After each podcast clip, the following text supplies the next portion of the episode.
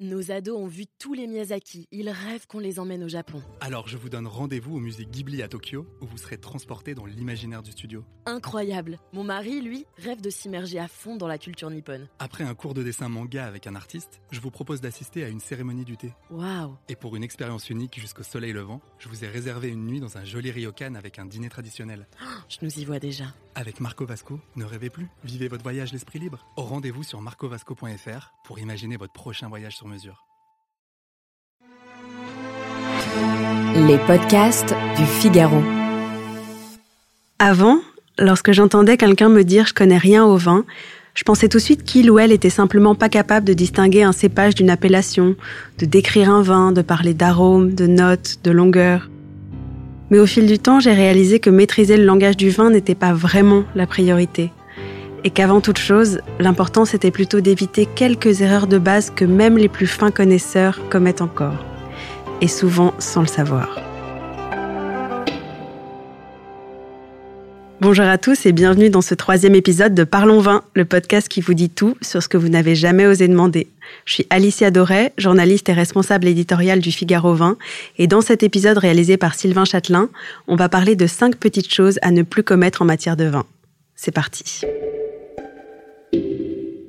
Alors d'abord, deux erreurs à éviter dans le secret de vos appartements. Erreur numéro 1, ranger ses vins dans sa cuisine. Alors là, même les puristes se reconnaîtront, y compris des pros du vin, dont moi-même, qui ai déjà cédé à la facilité de stocker quelques bouteilles dans un placard de la cuisine, parfois même à côté du four.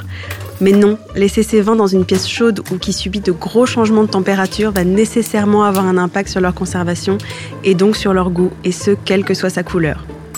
Mais il ne faut pas que ce soit non plus une raison pour les ranger dans le salon. Autre erreur, les entreposer à la verticale. C'est une erreur qui va souvent avec la précédente et qui va avoir pour conséquence de sécher le bouchon et donc de fragiliser vos vins. Alors en attendant de vous offrir une cave réfrigérée encastrable pour entreposer vos flacons, optez au moins pour la position couchée. Et maintenant, deux petites choses à ne plus commettre en société. Déjà, servir un vin sans l'avoir goûté avant. D'accord, il faut savoir boire dangereusement. Mais est-ce qu'il vous viendrait à l'idée d'acheter un pantalon sans l'avoir essayé? Alors ne refusez pas au palais des autres ce que vous accordez à votre arrière-train. Avant de servir tout le monde, autorisez-vous à goûter au moins la première gorgée, histoire d'être sûr que tout est en ordre.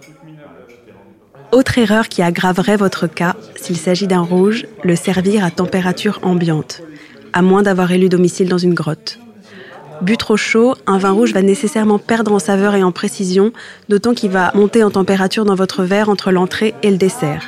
Mieux vaudra donc le servir légèrement trop frais, autour de 14-15 degrés, surtout s'il s'agit d'un rouge particulièrement fruité, quitte à le réchauffer doucement en tenant votre verre entre vos mains. Et enfin, une erreur universelle pour conclure, celle de boire du champagne dans des coupes ou des flûtes. Beaucoup porteront leur dévolu sur la coupe, au format tellement sensuel du galbe du sein de Madame de Pompadour, qui présente hélas le défaut de disperser la bulle et d'aplatir le vin mais que les joueurs de flûte ne fanfaronnent pas pour autant, avec à l'inverse un format beaucoup trop serré qui empêchera les arômes de vivre leur plus belle vie. Mieux vaudra donc opter pour un verre dit en tulipe, avec une ouverture proche de celle de la flûte, mais un aspect beaucoup plus rebondi, ou même un simple verre à vin.